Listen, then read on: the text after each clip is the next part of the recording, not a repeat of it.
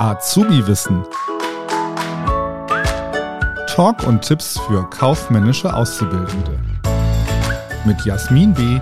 und Herrn Gerold. Hallo zusammen. Äh, ich bin der Herr Gerold und bei mir ist die Jasmin und äh, das ist Azubi-Wissen vom Kiel Verlag. Jasmin, wer war ich? Ich weiß es nicht. Ach Mann, ey. Einer meiner Lieblingsfußballer. Wer könnte das Oha, sein? Fußball. Köln wahrscheinlich auch noch. Ah. Um Gottes Willen, keine Ahnung. Lukas Podolski war das. Ah, den mag ich. Hast du mich nicht erkannt? Nein, aber den mag ich. Schade. Der ist super, Ja, der oder? ist super. Schöne Grüße an der Stelle. Jasmin, ähm, wir reden heute über Beziehungen. Warum sagst du das so? Ist, ah, so ein Beziehungspodcast hier. Nein, wir reden heute tatsächlich über das Vier-Ohren-Modell, richtig? Richtig. Wir reden über das So- Vier-Ohren-Modell.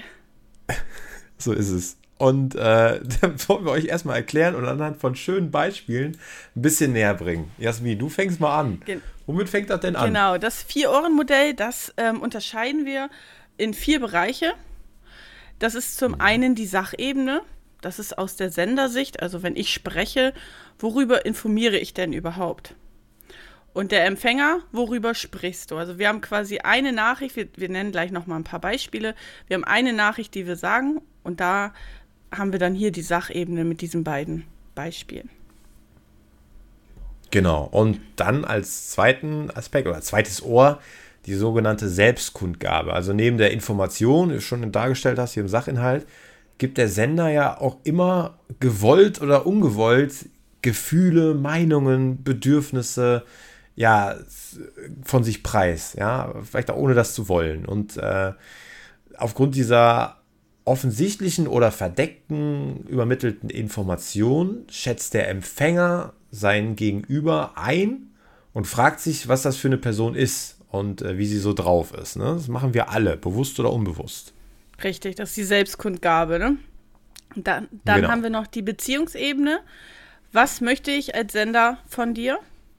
Und der Empfänger fragt sich, was willst du von mir? was willst du von mir? Was willst du von mir? Ganz genau, ja. Äh, machen wir gleich noch schöne Beispiele. Genau. Und dann, last but not least, haben wir noch den Appell. Ja, also der Sender, der möchte ja mit seinen Worten meistens beim Empfänger irgendwas erreichen. Und der übermittelt dann Wünsche, Appelle. Und ähm, Appelle werden auch oft verdeckt übermittelt und äh, muss man manchmal zwischen den Zeilen lesen. und äh, du hast ein schönes Beispiel mitgebracht, Jasmin, oder? Ja, Schieß mal los. ich hoffe, mein Mann hört diesen Podcast nicht. Wir kennen es alle aus dem Alltag. Das ist auch ähm, übrigens in den Prüfungen immer vorne ein großes Thema, ne? dieses Vier-Ohren-Modell. So Gesprächssituationen und so. Ähm, wir kennen es alle zu Hause, wir können unsere Hose nicht finden. Das heißt, ich sage zu meinem Mann, Ich, ich kenne das ehrlich gesagt nicht, aber okay. bei uns sind die Rollen ein bisschen vertauscht. Also ich erwarte von ihm mehr als er von mir. okay. Das heißt, ich sage zu ihm, ich kann die Hose nicht finden. Er als Empfänger, als Sache nimmt es auch wahr, ja, ich kann die Hose nicht finden. Bei Selbstkundgabe vermittle ich damit quasi, ich weiß nicht, wo die Hose ist. Und der Empfänger, also mein Mann, nimmt dann wahr, ich hätte gerne gewusst oder ich hätte gerne diese Hose heute angezogen. Als Beziehungsebene vermittle ich ihn mit diesem Satz, ähm, er wird schon wissen, wo die Hose ist. Ich meine, er muss sie- wissen, wo die Hose ist, ist doch ganz klar. er als Empfänger, er, sie unterstellt mir, dass er hätte wissen müssen, wo die Hose ist und wirft auch gleichzeitig vor, dass sie nicht, wahrscheinlich auch nicht gewaschen ist. Auch das hätte er natürlich tun müssen. Das Ja. auch noch. Und als Appell ähm, will ich vermitteln, sag mir bitte, wo die Hose ist.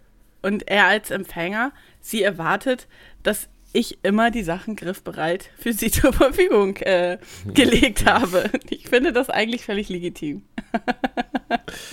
Sachen aus dem Alltag. Ja, das ist ein schönes Beispiel. Ich, ich habe auch noch äh, eins. Ähm, und zwar, ähm, ich mit meiner Frau im Auto sitze. Meine Frau fährt. ähm, ja, passiert auch manchmal. Dann sage ich, und zum Beispiel ist die Ampel gerade grün. Und ich sage zu meiner Frau, es ist grün. Ne? Mehr nicht, es ist grün. Und jetzt auf meiner Ebene, also auf der Ebene des Senders, Sachinhalt ist ja, die Ampel ist grün. Ne? Ganz normal. Fakt. Die Selbstkundgabe wäre, ich hab's eilig. Ja? Beziehungshinweis wäre, ich bin aufmerksamer als du. Ne? Ich, ich habe das wahrgenommen. Und Appell ist, fahr los. Ja? Es ist grün, fahr los. Ne? Meine Frau könnte aber jetzt verstehen, also Sachinhalt auch, die Ampel ist grün. Selbstkundgabe ist, du bist zu langsam. Beziehungshinweis ist, du kannst kein Auto fahren. Und Appell, Appell ist dann, nächstes Mal fahre ich wieder. Also so können auch sehr schnell Missverständnisse auf der Beziehungsebene entstehen, ja. Wobei der Mann ja, aber das kennt man ja, ne? einfach nur gesagt, es ist grün. Und äh, ja, es, es, gibt tausende so solcher Beispiele. Das kennt ihr bestimmt auch aus dem Alltag. Und oftmals habe ich den Eindruck, dass Frauen manchmal auch was anderes hören wollen. Entschuldigung, habe ich das jetzt Ja, ihr Männer, gesagt? ihr Oh Gott, Männer man, redet immer äh, total nett, ohne Hintergedanken, ohne alles. Und wir Frauen fassen alles So ist auch es. falsch auf, ja. So ganz genau, 100% so ist es. So ist es. Äh, können, wir, können wir so stehen lassen. Ich hoffe, alle haben meine Ironie gehört. Ja, weiß nicht, ob das bei dem Empfänger, so Senderempfänger, so ganz gut angekommen ist gerade hier. Ne? Müssen wir vielleicht die verschiedenen Ebenen nochmal äh, aufdröseln. Ich glaube, tendenziell hören mehr Frauen zu als Männer. Also, ja, Ist das so? Schon. Ah, okay, das ist interessant.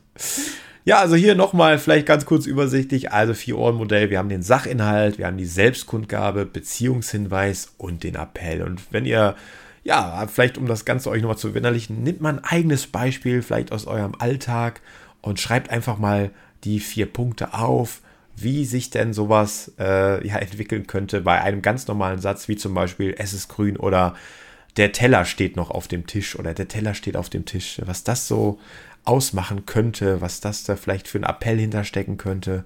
Und ich glaube, dann wird das Ganze klarer. In der, in der Prüfung ist es meistens so aus Verkäufer- und Kundesicht. so ist es, ganz genau, Verkäufer-Kundensicht.